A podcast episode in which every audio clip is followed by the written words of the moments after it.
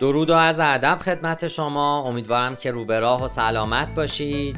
من دکتر علی ناصر حجتی هستم و در این پادکست درباره 7P آمیخته بازاریابی و ساده سازی استراتژی های مربوط به اون با شما صحبت خواهم کرد. لطفا با من همراه باشید.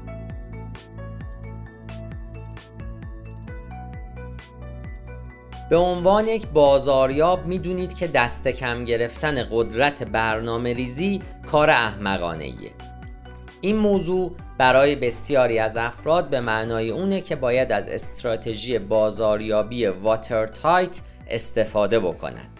استراتژی که اهداف، بازار هدف و تاکتیک های رسیدن به اون اهداف رو مشخص می‌کنه. نقشه هایی که برای رسیدن به اهداف از اونها استفاده می کنید بسته به نوع صنعت، مخاطبان هدف، محصولات و خدماتی که عرضه می کنین با همدیگه متفاوتن. با این وجود مدل بسیار قدرتمندی وجود داره که بازاریاب ها می‌تونن فارغ از زمینه کاری خودشون از اون استفاده بکنن. آمیخته بازاریابی پیش از اون که به موضوع اصلی بپردازیم بیان یک نگاه کلی به خود مفهوم آمیخته بازاریابی داشته باشیم. آمیخته بازاریابی شامل چهار عنصر اصلی هست یعنی product یا محصول، place یا مکان، price یا قیمت و promotion یا ترویج فروش. همچنین نمونه های پیشرفته تری از این مدل هم وجود داره که به اون آمیخته بازاریابی توسعه یافته میگن. که علاوه بر چهار موردی که خدمتتون عرض کردم سه عامل دیگه ای که physical evidence یا شواهد فیزیکی هستند people یا افراد و همچنین process و فرایند هم به اونها اضافه میشه. آمیخته بازاریابی می‌تونه استراتژی های شما رو هدایت بکنه و همچنین این موضوع می‌تونه درک شما رو نسبت به بازارهای گسترده تر و حتی درون خود کسب و کار افزایش بده. با این وجود باید به این نکته توجه داشته باشید که آمیخته بازاریابی یک فروشگاه پنجره واحد و تک مرحله ای نیست. در واقع بهترین عملکرد آمیخته بازاریابی زمانی حاصل میشه که به صورت منظم به عنوان ساختاری برای برنامه ریزی، اجرا، ارزیابی و ارزیابی مجدد فعالیت های بازاریابی مورد استفاده قرار بگیره. آمیخته بازاریابی مفهومیه که توسط پروفسور نیل بوردن توسعه پیدا کرد.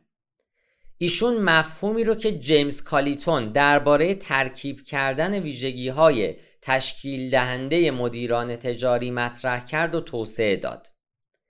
اجزای تشکیل دهنده ویژگی ها و شیوه های بازاریابی متفاوت هستند.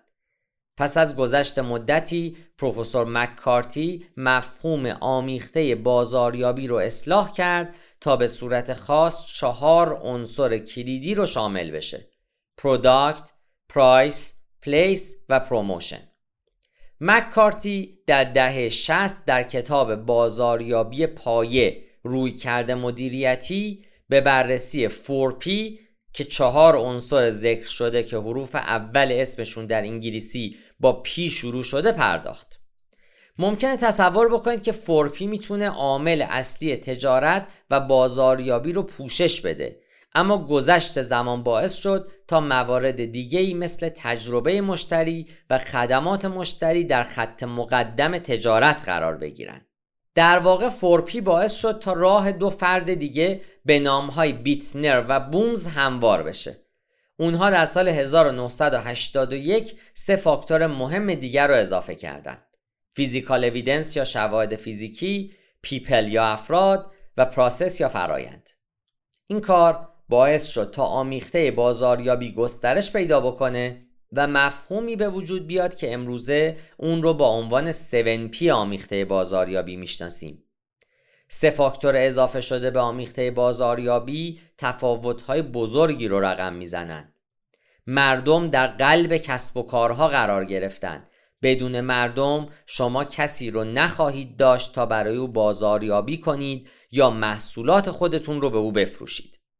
الان که می‌دونیم 7P آمیخته بازاریابی چه مواردی هستند و منشأ اونا چه بوده بیاین به بررسی دقیقتر هر کدوم از این هفت عنصر بپردازیم. در ابتدا به سراغ پروداکت یا محصول میریم. محصول شامل تمامی چیزهایی است که فروخته میشن. مثل محصولات فیزیکی، خدمات یا حتی تجربه کردن. مهم نیست که برند خودتون رو چگونه معرفی کردین چرا که محصولات همواره در مرکز استراتژی های شما قرار می گیرن و بر تمامی جنبه های آمیخته بازاریابی تأثیر می‌ذارن. زمانی که می‌خواین درباره محصولات خودتون تأمل بکنید به عواملی مثل کیفیت، ویژگی های منحصر به فرد، بسته‌بندی و مشکلی که حل می‌کنه توجه بکنید. با وجود اون که خدمات مشتریان یک موضوع کلیدی هست اما مشتریان در نهایت به محصول یعنی چیزی که مشتری به دست میاره اهمیت بیشتری میدن. در واقع اگه خریدار از چیزی که از شما خریده ناراضی باشه دیگه برای خرید مجدد به شما باز نخواهد گشت. از طرف دیگه اگه کیفیت محصول شما بالا باشه و مشکل مشتریان رو بتونه حل بکنه محصول به صورت خود به خود به فروش خواهد رسید. بخش دوم مکان یا پلیس هست. محصول یا خدمات خودتون رو در کجا به فروش میرسونید مکانها و شیوه های زیادی وجود دارند که کسب و کارها می‌تونن برای فروش محصولات خودشون از اونها استفاده کنند. بنابراین کلمه مکان فقط به یک مکان فیزیکی اشاره نمی‌کنه. این کلمه می‌تونه به معنای فروش از طریق وبسایت، کاتالوگ، رسانه های اجتماعی، نمایشگاه های تجاری و فروشگاه های مختلف باشه. مکان تمامی کانال های توضیح رو در بر می‌گیره و اکثر کسب و کارها نمی‌تونن یا نمی‌خوان در هر جایی محصولات خودشون رو به فروش برسونن. زمانی که نوبت به کانال توضیح میشه مخاطبان هدف نقش مهمی رو ایفا می‌کنن.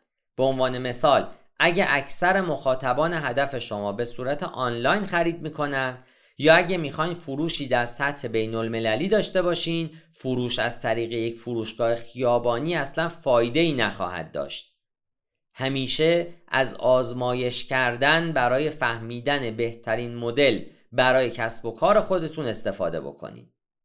آیا یک سایت تجارت الکترونیک برای کسب و کار شما مناسب هست یا یک فروشگاه فیزیکی؟ شاید هم ترکیبی از هر دو. اگه می‌خواین مناسب ترین مکان برای دستیابی به مشتریان و سود بیشتر رو پیدا بکنید باید درک کاملی از مخاطبین هدف داشته باشید. اگه می‌خواین سود مداومی داشته باشین باید مکانی رو برای فروش و توضیح انتخاب بکنید که هم برای برند شما مناسب باشه و هم برای مخاطبان در دسترس باشه. مورد بعدی پرایس یا قیمت هست. هزینه محصول یا خدمات شما چقدره؟ اگه مخاطب خاصی رو هدف قرار دادین اما ساختار قیمتگذاری اشتباهی رو پیاده کردین یا اینکه اصلا به این موضوع توجهی نداشتین باید گفت که باید قید ROI مناسب رو بزنید قیمتی که تعیین می کنید باید در گام اول ارزش درک شده توسط مشتری رو منعکس بکنه همچنین این قیمت باید مطابق با بودجه انتخاب بشه و به نحوی باشه که به شما این اطمینان رو بده که سود می‌کنید. قیمت گذاری تأثیر بسزایی بر موفقیت کسب و کار شما داره و می‌تونه بر استراتژی های بازاریابی، فروش و تقاضای محصول شما تأثیر بگذاره. امروزه کسب و کارها از استراتژی های قیمتگذاری متفاوتی استفاده می استراتژی انتخاب شده به محصولی که میفروشید و تصویر برند شما وابسته است. شش استراتژی رایج برای قیمت گذاری وجود داره. استراتژی اول کاهش قیمته. تعیین قیمت بالا برای محصول و سپس کاهش تدریجی قیمت در طول زمان. استراتژی دوم قیمتگذاری مبتنی بر رقابته ارزیابی قیمتهای تعیین شده توسط رقبا و قرار دادن قیمت کمی بالاتر یا پایینتر از اونها. استراتژی سوم قیمتگذاری اقتصادی است. قیمتگذاری هایی که مخاطبانی رو هدف قرار میده که به دنبال قیمت پایینتر هستند. استراتژی چهارم قیمتگذاری برتر هست یعنی تعیین قیمت بالا برای محصول. پیش از اون که محصول خودتون رو به عنوان یک محصول لوکس معرفی بکنید نیاز هست تا از این موضوع مطمئن بشید که محصول شما دارای کیفیت بالایی هم هست. استراتژی پنجم قیمتگذاری مبتنی بر ارزش تعیین قیمت بر اساس اونچه که مشتری مایل بپردازه ارزش محصول و برند شما رو چقدر می‌دونه؟ و استراتژی ششم آخر قیمت گذاری به همراه هزینه گذاریه این روش صرفاً بر اساس هزینه تولید محصول و افزودن مقدار اندکی به اون هست تا ضرری در فروش به اون نرسه. استراتژی شما هر چی که باشه باید با برند شما مطابقت داشته باشه. در واقع هزینه انتخاب شده همون هزینه هست که مشتریان شما به پرداخت اون تمایل دارن و شما رو به سود میرسونه. به صورت کلی همواره باید اقتصاد، بازار و رقبای خودتون رو زیر نظر داشته باشین. مورد بعد promotion یا ترویج هست. این موضوع همون چیزیه که اکثر بازاریاب ها بر اون متمرکز هستند و موضوع اصلی کار اونهاست.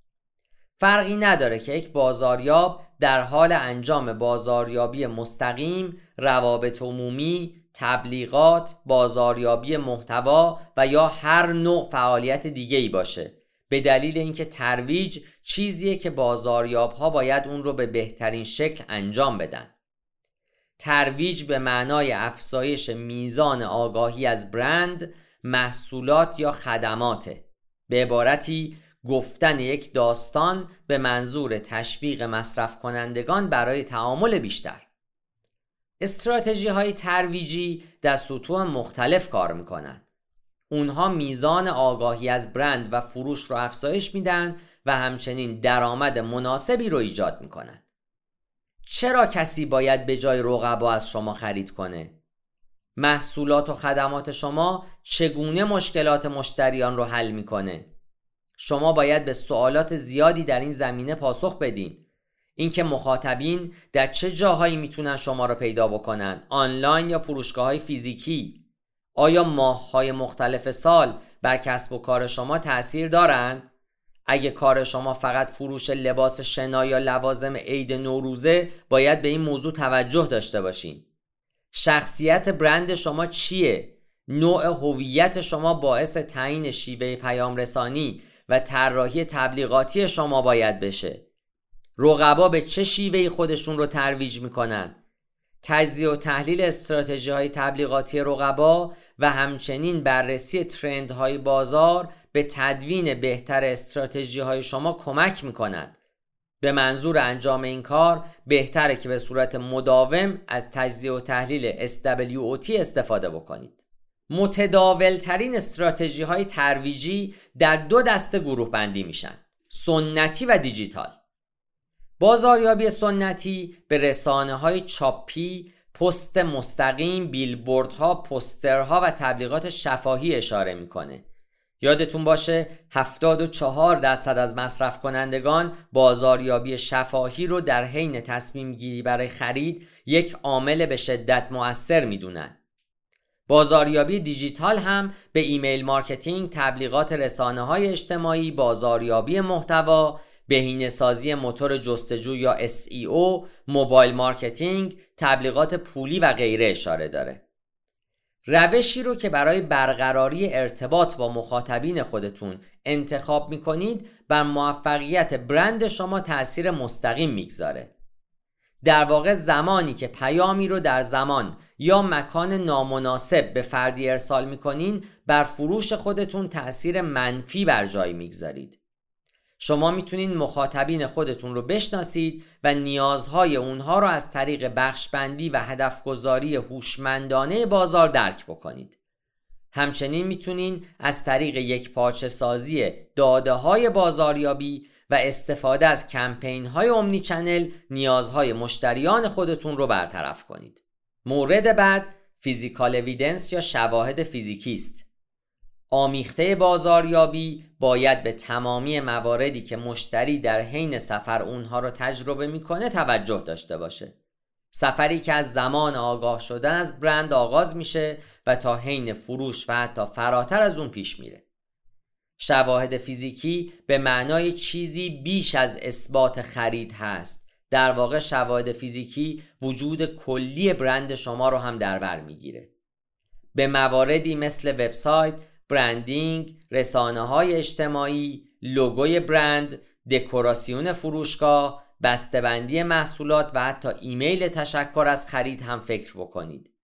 تمامی این موارد شواهد فیزیکی به مشتریان ارائه میدن که برای دوام قابل اعتماد شدن و نمایش قانونی بودن کسب و کار حیاتی در واقع تعداد کلاهبرداران اینترنتی و فیزیکی و کسب و کارهای غیرقانونی بسیار زیاده. به همین دلیل برای ایجاد احساس اطمینان و امنیت در مشتریان نیاز هست تا قانونی بودن خودتون رو به اونها نشون بدین و به اونها اثبات کنین که سایت و فروشگاه شما ارزش وقت گذاشتن رو داره.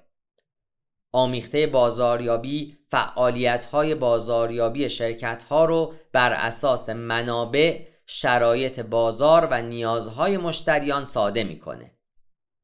برای ایجاد استراتژی مناسبی که تضمین می‌کنه شما دارای پشتیبانی خوبی از مشتریان هستین باید از این موضوع مطمئن بشین که محصولات و رسیدها رو به صورت قابل اعتمادی ارائه میدین. همچنین نیازه تا تجربه مشتری رو به صورت یک پارچه ارائه بکنید. مورد بعد پیپل یا افراد هستند. منظور از افراد در بازاریابی آمیخته تمامی کسانی هستند که به صورت مستقیم یا غیر مستقیم در بخش تجاری شرکت قرار دارند. استراتژیست های دیجیتال میگن که به دلیل ارتباط انسانی که همه انسان ها اون رو حس می‌کنن مردم از مردم خرید می‌کنن این موضوع لزوما به معنای اون نیست که مردم تمایل دارن به صورت مستقیم از فروشگاه ها خرید کنند. در واقع زمانی که از استراتژی های بازاریابی استفاده می‌کنین که مناسب و شخصی سازی شده هستند کمپین هایی رو ایجاد خواهید کرد که بر تجربه انسانی تمرکز دارند. این نوع کمپین ها می‌تونن به اندازه بهترین و متقاعد کننده ترین فروشگاه ها اثر بخشی داشته باشند. از این موضوع مطمئن بشین که به جای نادیده گرفته شدن مشکلات مشتریان به اونها رسیدگی می‌کنین و اونها رو حل می‌کنین. این کار بر شهرت برند شما تاثیر مثبتی می‌ذاره و همچنین از آسیب های بعدی هم جلوگیری می‌کنه. برای موفقیت بلند مدت و کوتاه مدت نیازه تا افراد مناسبی رو استخدام و حفظ بکنید و هر کدوم از بخش های آمیخته بازاریابی به مشتریان کمک می‌کنن تا متوجه بشن که کسب و کار شما تا چه میزانی منطقی و قابل اعتماده که این موضوع هم برای استراتژی برند بسیار اهمیت داره.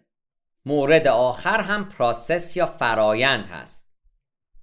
خب شما محصول و مخاطب رو می‌شناسین اما چجوری باید محصول رو به اون تحویل بدین؟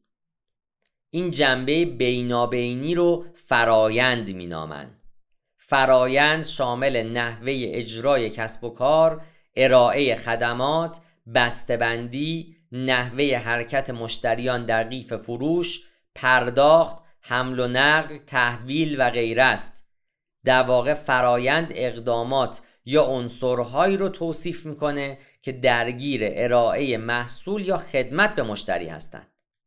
به هر میزانی که فرایندهای شما یک پارچه تر و شخصی سازی شده تر باشه مشتریان راضی تر خواهند بود.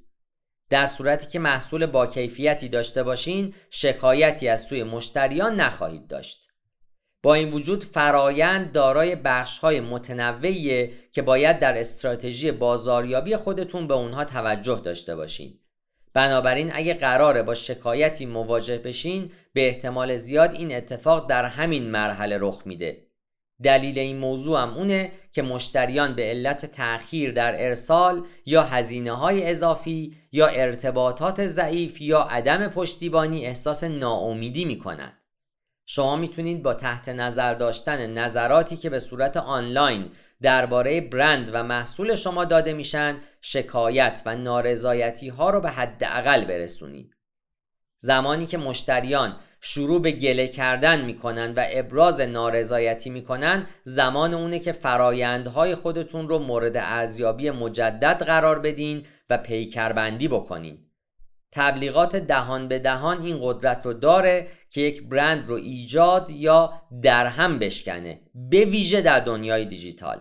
پس با توجه به این موضوع نیاز هست تا بخش های مختلف سفر خریدار یک پارچه و کارآمد باشند همچنین نیاز هست تا فرایندها رو به نحوی طراحی بکنیم که در عین حالی که هزینه هامون رو به حداقل میرسونه منافع مشتری هم به حد اکثر برسه بازاریاب هایی که پروژه ها و کمپین های خودشون رو با استفاده از استراتژی ها اجرا می‌کنن 365 درصد بیشتر از سایر بازاریابان دیگر گزارش موفقیت دریافت می‌کنند.